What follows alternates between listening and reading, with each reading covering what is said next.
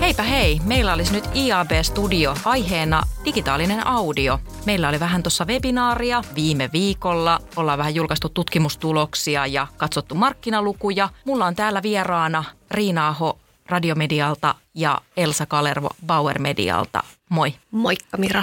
Moi vaan. Haluaisitteko te esittäytyä vielä hyvin lyhyesti, että ketä te olette? Joo, Elsa Kalervo ja Bauer Medialla toimin digitaalisen audion päällyshenkilönä. Ja Riina Aho, niin kuin Mira tuossa jo sanoikin, eli radiomediasta ja mä vastaan meillä aika moninaisista projekteista, mutta tämmöinen insight ja kuluttajakäyttäytymisen ymmärtäminen ja data on tosi lähellä mun sydäntä. Ja siitä me tänään puhutaan vähän enemmän. Me ollaan paljon, paljon nähty tuolla IABn digitaalisen audion työryhmässä ja siellä ollaan jo monta vuotta tehty ö, yhteistä työtä digitaalisen audion ö, nostamiseksi ja ollaan tutkittu, että minkälainen ö, möhkäle se on, mistä se koostuu. Ollaan tutkittu sekä markkinalukuja että sitten myös kuuntelua. Me tosiaan IABn digitaalisen audion työryhmässä ollaan selvitetty toista kertaa digitaalisen audion markkina Suomessa ja viime vuoden kokonaisluku on 7,1 miljoonaa euroa. Ja saatiin siihen semmoinen 27 prosentin kasvu, kun sitä edellisenä vuonna luku oli 5,6 miljoonaa euroa. Haluaisitko Elsa kommentoida jollain tavalla näitä lukuja? No joo, ehkä kiinnostavinhan tässä on nimenomaan se 27 prosentin kasvu. Ja tätähän me, kun me lähdettiin silloin, silloin tota, parisen vuotta sitten selvittämään tätä markkinalukua ensimmäistä kertaa, tai reilu vuosi sitten selvittämään sitä, niin, ää, niin meidän ajatus oli se, että me halutaan nähdä nimenomaan sitä kasvua ja sitä kasvuprosenttia. Me halutaan selvittää, että kasvaako digitaalisen audion markkina Suomessa ää, samaa vauhtia Euroopan markkinan tai, tai muiden alueiden markkinan kanssa. Ja, ja nyt tosissaan ensimmäistä kertaa saatiin tuo kasvuluku. Sinällään tietysti moneen muuhun medialajiin verrattuna, niin tuo itse rahasumma on vielä pientä. Ja niinhän se on, jos tarkastellaan vaikka koko Euroopan lukuja, niin radiohan siellä edelleen jyrää ykkösenä ja niinhän se jyrää ää, niin perinteinen FM-radio myöskin Suomessa. Mutta se, että digitaalinen audio kasvaa kuitenkin noin hurjaa vauhtia, 27 prosenttia on melkoisen iso, iso luku yhdelle vuodelle ää, kasvuun, niin, niin se on tässä niin mielenkiintoisin ja ehkä niin kuin se painavin sana. Mun Elsa tuohon vielä täydentää, että siis jos katsotaan niin mediamarkkinoita, markkinoita kokonaisuudessa, niin valitettavasti elokuun osalta, jos kanttarin lukuja tutkitaan, niin koko mediamarkkina painu miinukselle yli 9 prosenttia. Mutta hei, radio jäi niin kuin lineaarisen osalta miinukselle myöskin, tosi hivenen, vaan 1,3, mutta sitten siihen, kun katsotaan total radio, eli otetaan mukaan tuo digitaalisen radion myynti, niin se oli ainut mediaryhmä, joka nousi plussalle. Eli 1,3 prosenttia. Että kyllä se alkaa niin kuin näkyä myös kokonaisluvuissa sen vaikutus. Mm, yes, että se digitalisoituu kuitenkin nyt kovaa vauhtia. Kyllä, Kyllä, uh, joo. Ja, ja toki tämä on myöskin sellainen asia, että me selvitetään tätä markkinalukua, niin, niin kyllähän se, se kuuluu tämmöiseen varteen otettavaan markkinaan tietää, että minkälainen minkä kokoinen kyseessä on ja minkälaiset ne kasvuluvut on. Ja tästä täytyy tietysti muistaa se, että tämä on nyt estimaatti. Mm-hmm. Se on alan suurimpien tekijöiden ja, ja toimijoiden kanssa yhteistyössä kerätty ja, ja näin, mutta kyllä se osviittaa antaa. Joo, ja mä voisin sanoa noista kasvuluvuista, että jos nyt verrataan siihen Euroopan kasvulukuihin, niin tosiaan sama juttu sielläkin, että on se audion, digitaalisen audion niin kuin palkki vielä pieni verrattuna vaikka videomainonnan palkkiin ja niin edespäin. Mutta tosiaan niin kun, kun katsotaan samoja lukuja, eli 2022 vuoden luvut ja sieltä tavallaan se kasvuprosentti edelliseen vuoteen verrattuna, niin se oli 22,1 prosenttia. Eli olemme täällä kasvaneet kovempaa kuin Euroopassa. Mm, kyllä, se aina lämmittää mieltä. Kyllä. Ja sitten taas jos verrataan niin edelliseen kasvuprosenttiin, eli vuodesta 20 vuoteen 2021, niin silloin se oli 51 prosenttia. Mutta mutta se kertoo myös toki siitä, että ne lähtökohtaiset luvut on aika pieniä, jolloin on myös tuollaista kasvun varaa, että sitten taas semmoiset, jotka on saavuttanut maturiteetissa jo tietyn pisteen, niin ei toki silloin voida puhuakaan tuon tyyppisistä luvuista, mutta kyllähän se mieltä lämmittää, että, että tuollaisia lukuja on olemassa. Kyllä ehdottomasti ja noihin männävuosien lukuihin toki vaikutti melko merkittävästi tuo koronapandemia. Eli nyt ollaan normalisoitumassa monellakin, monellakin osa-alueella niin maailmassa. Ja mainittakoon vielä noista luvuista, siis ä, IABn saitilta löytyy sitten tarkemmin tiedote ja miten luvut on kerätty ja niin edespäin, mutta tota, tosi tosiaan tuohon lukuun sisältyy myös tuotantokulut. Ja näin ollen sitten se mainonnan osuus tuosta on estimoidusti 35,40 prosenttia kokonaisuudesta, että digitaalisen audion markkina on vähän haastava arvioida, koska sinne sisältyy myös podcasteja ja siellä on myös vaikuttajayhteistyötä ja tämän tyyppisiä asioita, niin rajoja on vaikea vetää ja sitten on erilaisia toimijoita, joilta näitä lukuja myös kerätään, niin tämä on se estimaatti, mihin olemme päässeet ja nimenomaan niin kuin tärkeintä on saada se kasvuvauhti selville. Toinen asia, mistä mä halusin keskustella teidän kanssa on sitten tutkimus, joka juuri viime viikolla julkaistiin. Näin suomalainen kuuntelee digiaudiotutkimus ja tehtiin tämän tyyppinen tutkimus jo toista kertaa, mutta toki nyt on vähän ä, muuttunut, minkälaisia asioita siellä on kysytty. Ä, haluaisit sä Riina kertoa, että mitkä oli tämän tutkimuksen semmoisia päälöydöksiä? Oi, tämä oli ihana tutkimus, täällä oli vaikka mitä kivaa. Tuota, ensin mä kumminkin haluan sanoa, että se, että me pystytään myymään digitaalista audioa, niin meillähän pitää olla kuulijoita. Että näähän kulkee käsi kädessä. Ja se me ollaan nyt nähty, että Suomessa ehkä vihdoin on tapahtunut semmoinen murros, että digitaalinen audio on niin kuin valtaväestön media. Se ei ole enää se niche-kohderyhmä, mitä kuuntelee tekki-ihmiset tai koodarit tai nuoret kaupunkilaiset miehet, vaikka niissä se edelleen korostuu. Niin se ei ole todellakaan enää sitä, vaan oikeasti 82 prosenttia suomalaisista kuuntelee tämän tutkimuksen mukaan jotain digitaalista audiota viikoittain.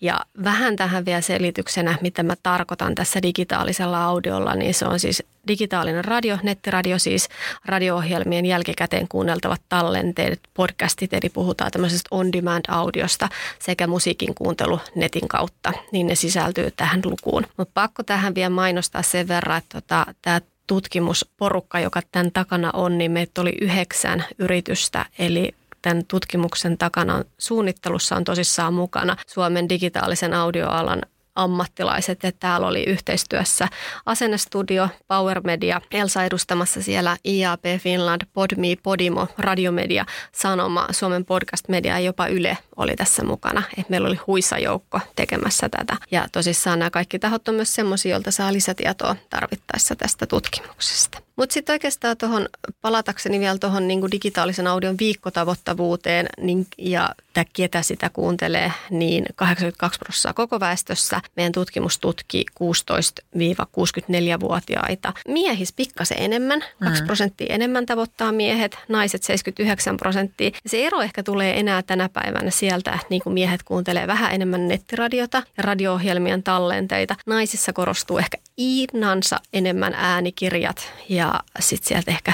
pikkasen myös sitä podcastien kuuntelua.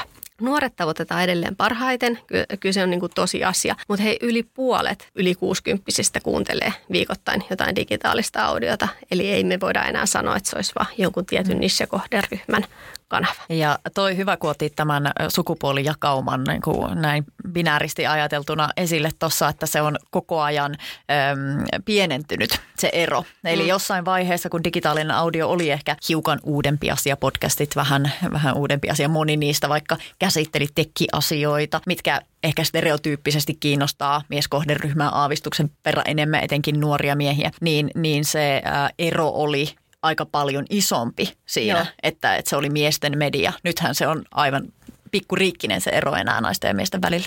Niin kuin Mirakin tuossa mainitsi, että on toinen kerta, kun me tehdään tämä tutkimus, niin mä en lähde nyt ihan suoranaisesti siihen tutkimukseen vertaavaan, koska meillä oli täysin eri, äh, meillä oli ensinnäkin eri yhteistyökumppania, vähän eri erilainen kysymyksen asetanta. Mutta jos ajatellaan, mä oon vuonna 2018 ekan kerran tutkinut podcasteja, niin mä jouduin selittämään siinä tutkimuksessa, mikä podcasti on – Mm. siis me mietittiin tosi pitkään. Ja sitten Helmnetin sivulta, siis kirjaston sivulta löytyy joku hyvä selitys, että miten niin kuin avataan podcasti. Mutta edelleen siellä on vähän eroavaisuuksia podcastin radio-ohjelmien tallenteiden kanssa. Itse niin audio alan ammattilaisena puhuisin hirveän mielellään on-demand-audiosta, mikä on mm. myös niin kuin muiden mediamuotojen kesken kauhean tuttu termi. Mm, joo, näissä termeissä on vielä vähän semmoista hajontaa ja ihmiset ajattelee ja ymmärtää ja käsittää niin, miten mieltää. Vähän, niin, mm. vähän eri tavalla, että mikä on podcast. Ja kun sille ei ole mitään sellaista torttapo tortta yksi yhteen määritelmää, että kun podcast tai kun mm. digitaalisen audion sisältötuotteessa on tällaisia ö, ominaisuuksia, niin silloin se on podcast eikä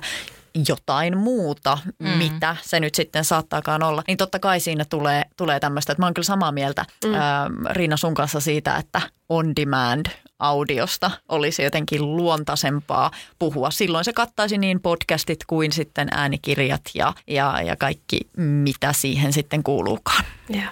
Hyvänä esimerkkinä tästäkin toteutetusta tutkimuksesta tämä terminologian haaste me oltaisiin haluttu tutkia videopodcasteja, vaikka me hirveän hyvin yritettiin yhteistyössä tutkimuslaitoksen kanssa niin kuin sanottaa se, että niin kuin, että mitä me tarkoitetaan videopodcasteilla, niin ihan selkeästi vastauksissa on mennyt sekaisin YouTuben katselu. Mm. Eli kun me kysyttiin tätä, mitä minkä aiheisia podcasteja kuuntele mieluiten, niin siihen nousi kolmanneksi musiikki. Ja kuten me tiedetään, niin kaupallisissa podcasteissa esimerkiksi ei ole musiikkia ollenkaan, niin musiikkia käsitteleviä podcasteja voi olla.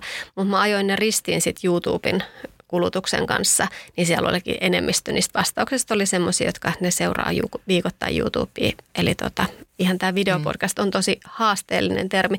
Tähän me voidaan ehkä palata vielä lopussa, kun puhutaan tulevaisuudesta. Kyllä, joo, siis se, että miten kuluttaja-asiat ymmärtää, se käyttäjä, loppukäyttäjä ymmärtää asiat versus sitten alan ammattilaiset, niin siinä voi olla aika iso käppi monissakin tapauksissa, että tässä se nyt huomattiin. Hei, datasta sen verran, mä malta olla vielä mainitsematta tässä ensinnäkin ihan lyhyesti tämä mediatyypittäin nämä viikkotavoittavuudet, niin FM-radio edelleen on kyllä se isoin, siellä on 82 prosenttia, totta kai kysyttiin tässä niin kuin audiota kuunnellaan, mutta muuten tämä tutkimus ei keskity FM-radioon ollenkaan. Online-musiikki, netin kautta kulutettu musiikki on toiseksi suurin tavoittavin mediaryhmä 67 prossaa, nettiradio 38, podcastit melkein saman suuruinen 36 prossaa, radio-ohjelman tallentajat 25 prossaa. Ja äänikirjat 25 prossaa saman verran. Eli nämä on viikkotavoittavuuksia, mutta äänikirjat hyvänä esimerkkinä on semmoinen mediaryhmä, että sitä ei välttämättä viikoittain kuunnella. Ja siinä oli sitten taas kuukausitavoittavuus merkittävästi korkeampi. Se nousi siinä, mutta tämä tunti, niin kuin, tähän, suomalainen on siis niin audiokansaa. Siis me ollaan ennen oltu aina radiokansaa, mutta ei se ole hävinnyt. Me halutaan, että ääni on mukana. Mm. Niin oikeasti keskimäärin suomalainen kuuntelee jotain audiota noin 16 tuntia viikossa. Se on kyllä hurja määrä. Mm. Ja, ja siitä kun vielä melkein yhdeksän tuntia, eikö näin ollut, niin on digitaalisesti Joo, kahdeksan ja tuntia. Joo, joo. joo. Niin, niin kyllä siinä jo selkeästi nähdään, että, että tota, tässä mennään niin kuin puolivälissä joo. tavallaan sen perinteisen ähm, jakelutavan ja sitten digitaalisuuden välillä. Joo tosi iso määrä. Ja sitten jos tarkastellaan toi on vielä niin keskimäärin koko väestössä, sitten jos otetaan nämä, jotka niin kuin oikeasti kuluttaa, puhutaan tämmöisistä tavoitettavien minuuteista, niin siellä esimerkiksi niin kuin äänikirjojen kuuntelu, eli ne, jotka kuuntelee äänikirjoja, nousee melkein viiteen tuntiin viikossa. Mm. Et se on aika hevi, jos sä jaat sun päivän kulutuksen Joo. että sä käytät jotain mediaa sitten noinkin paljon siitä. Mutta se audion vahvuus on toki multitaskin media. Pystytään samanaikaisesti kuuntelemaan ja touhu kaikkea muuta siinä sama. Ja tuohon on pakko vielä ottaa äh, tähän pointtiin näin niin kuin kaupallisen median edustajana, että kun audion osuus siitä kuluttajan mediapäivästä on näin iso, mutta sitten mainostajat kuitenkin investoi no juuri, viitisen prosenttia. No niin juuri niin oli sitä, sitä oli juuri sanomassa, että, että tota, nyt mainostajat siellä kuulolla, brändit, niin oletteko kokeilleet digitaalista audiota. Ehkä olisi aika, koska siellä on ne myös ne teidän yleisökin jo aika isolta osin, niin kannattaa ottaa se keinovalikkoon mukaan, jos ette ole sitä vielä harkinneet. Niin ja sitten se perinteinen ajatus, että radion siellä taustalla tai audion siellä taustalla. Mutta hei, kaksi kolmannesta kuuntelee esimerkiksi musiikkia kuulokkeilla viikoittain. Podcastin kuun, tai radio-ohjelmien, eli tästä on-demand-audion kuuntelusta puolet on kuulokkekuuntelua. Mm. Eli mainostajana ajattelisin oikeasti sitä, että sä oot, niin sun kuluttajahan siellä kuulokkeiden varassa. Se on niin kuin valinnut itse sen sisällön, mitä se haluaa kuunnella. Ja se on tosi intensiivinen. Kuulokkeet luo sille semmoisen oman kuplan, missä se saa olla rauhassa. Niin se on kyllä aika uniikki hetki olla sen kuluttaja arjessa mukana. Mm. Päästäänkö me tästä jotenkin kivalla aasinsillalla myös näihin motiiveihin ja muihin, että mitä, mitä esimerkiksi, koska kysyttiin myös sitä, että mitä teet samanaikaisesti tai mikä on digitaalisen audion kuuntelun syyt itse asiassa oli se kysymyksen asetanta, niin mitäs Riina, minkälaisia tuloksia siellä tuli sitten musiikki versus podcastit ja radiotallenteet tai nettiradio? Joo, no itse asiassa suurin ero on nimenomaan tuon musiikin ja podcastien välillä. Eli minkä takia niitä kuunnellaan, koska se motiivihan vaikuttaa myös aika paljon siihen, miten se mainonta esimerkiksi sen median sisällä vastaanotetaan. Ö, musiikki on lähtökohtaisesti sitä rentoutumista ja viihtymistä ja ajankulua. Tosissaan sillä on sen taustalla oleva rooli. No kaikki me tiedetään, että se on myös siellä urheilussa ja muussa, että sä haluat vähän niin kuin boostata itseäsi sillä. Mutta podcasteilla on ihan erilainen rooli kuluttaja-arjessa. No okei, siellä on myös sitä viihtymistä, siellä on ajankulua. Mun podcastilla on tosi iso rooli siinä, että kuluttaja haluaa oppia jotain uutta. Se on itse asiassa kolmanneksi suurin motiivi valita podcastit. 42 prosenttia vastaajista sano. Ja sitten viidentenä on vielä myös toi haluan pysyä ajantasalla. Eli mm-hmm. se nyt menee myös vähän samaan kategoriaan, että, että jotain uutta tavallaan semmoista aivoärsykettä mm-hmm. niin kun haetaan sieltä. Joo, Joo, ja se, se menee aktiivisemman kuuntelun kategoriaan. Niin, se ei ole semmoista aivot narikkaan, vaan semmoinen, että sä haluat myös niin kuin käyttääkin niitä aivoja mahdollisesti siinä samalla. Joo. No mä meinasin mennä jo ensin tuohon, että mitä tehdään kuuntelun ohessa, mutta katsottiinkin noita ensin noita motiiveja, mutta miten tämä niin kuuntelun ohessa tekeminen niin, tai missä ylipäätänsä kuuntelee, niin minkälaisia tuloksia sieltä tuli? Siinä itse asiassa ei ole hirveän, siis on suuruuksilla on eroa audiomediaryhmien välissä, mutta kyllä se niin ykkösenä korostuu yleensäkin tämmöinen matkustaessa, että se, siellä kulutetaan erityisesti musiikkia ja podcasteja tai on-demand-audiota. Nettiradio nousee taas ehkä vähän enemmän täällä kotitöitä tehdessä. Se on semmoinen multitaskausjuttu, että se soi siellä taustalla matkalla. Yhtä lailla tämmöinen kävellessä, pyöräillessä korostuu podcastien musiikkipalveluiden osalta ja sitten töitä tehdessä opiskelun ohessa silloin kuunnellaan paljon digitaalista audiota ja harrastaessa liikuntaa. Täällä tulee oikeastaan aika lailla kaikki, mitä ihminen yleensäkin tekee, että kuunnellaan audiota siinä sivulla, sivussa, että harrastetaan liikuntaa, surffaillaan netissä, odotustilanteissa usein kuunnellaan, keski- mutta myös keskittynyttä kuuntelua on tosi paljon. Mä itse aina yllätyn myös siitä, että, että kun itse teen työkseni B2B-sisältöjä, webinaareja ja kaiken näköisiä, niin tota, meillä yllättävän paljon jopa palautteissa korostuu se, että ihmiset kuuntelee myös pelkästään audiona meidän sisältöjä.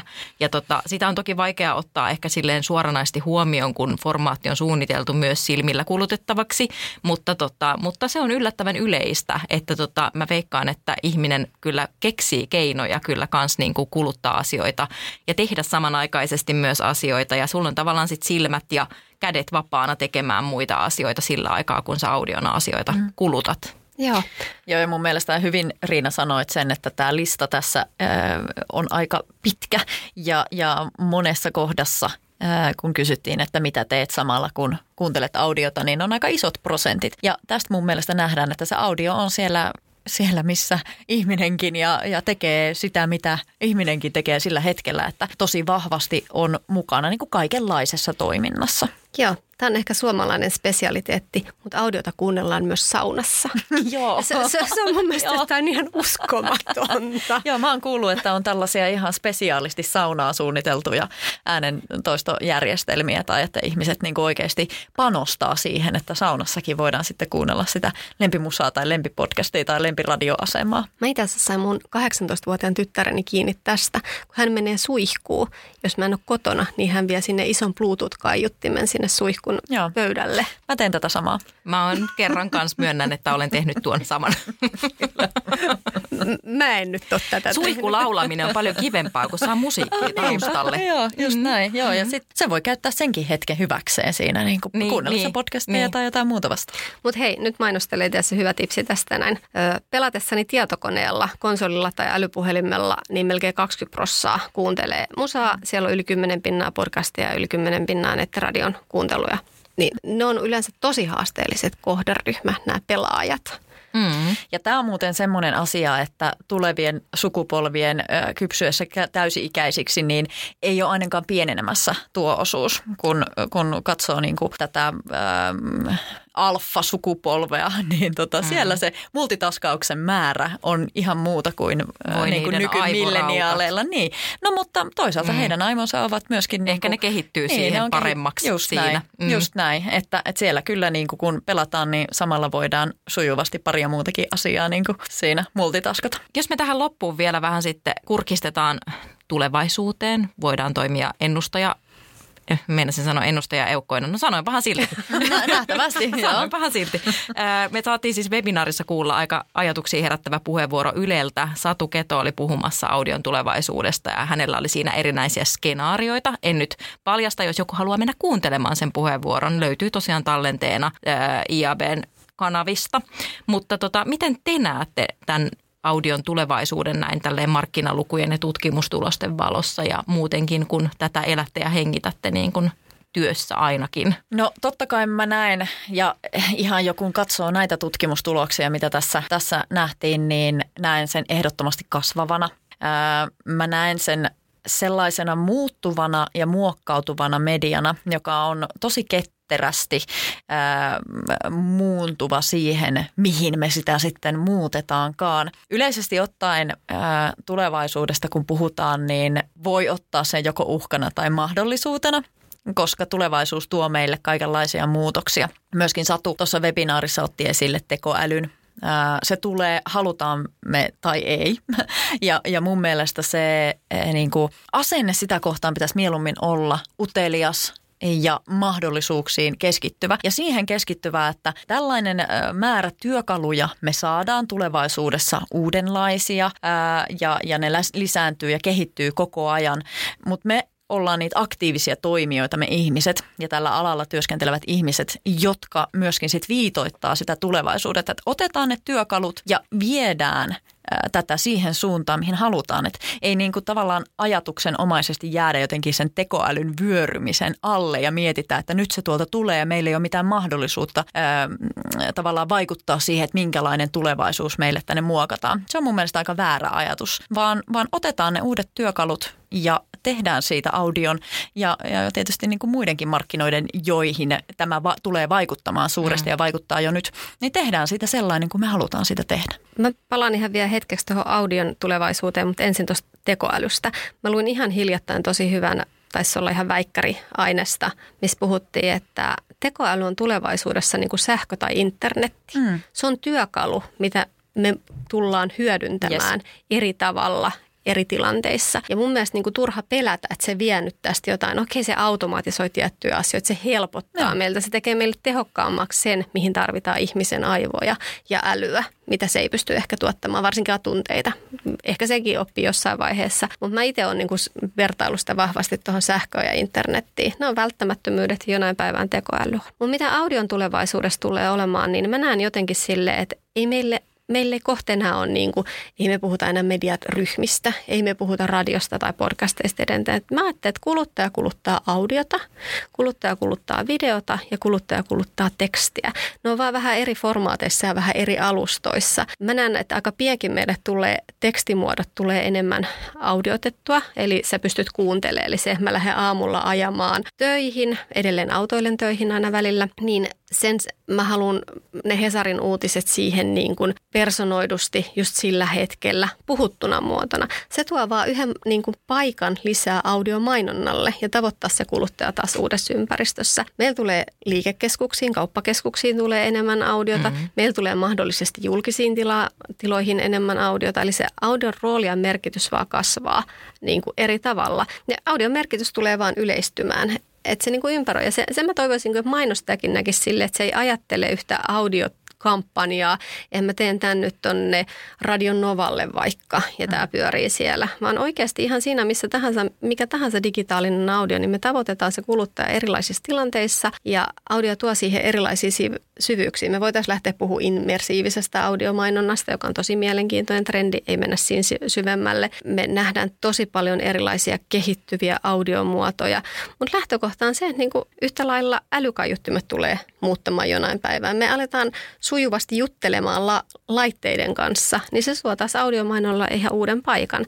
Ja se taas tekee ehkä sen tärkeämmäksi, että mainostajat alkaa kehittää sitä, miltä ne kuulostavat. Kyllä, ehdottomasti brändi, jolla on ääni, niin se kuuluu mm. kovemmin ja, ja tehokkaammin kuin brändi, jolla ei ole sitä ääntä. Ja, ja tähän pakko vielä lisätä se, että tutkitusti se, että sillä brändillä on se ääni ja että mainostaja käyttää audiota yhtenä välineenä, niin se hyödyttää kaikkia muutakin mainontaa. Eli se nostaa kaiken muunkin käytettävän mainosvälineen ja, ja, ja kampanjoiden tehokkuutta. Kyllä, jos se on niin kuin tunnistettavaa läpikotaisin, tulee tiettyjä brändejä kyllä heti top of mindin mieleen, muun muassa vaikka puuilo, niin tota, kyllä kaikki niin kuin sen jo pystyy mielessään rallattelemaan ja se, että jos se tulee monikanavaisesti monesta eri lähteestä, mm. niin kyllä se vaan niin kuin vahvistaa sitä. Joo ja miten nopeasti se tapahtuu. Siis että tähän olisit voinut ottaa esimerkiksi vaikka Saarioisen tai kyllä. Siljalainen tai mitä tahansa. Fatser. Just näin. Otit mm. puuilon,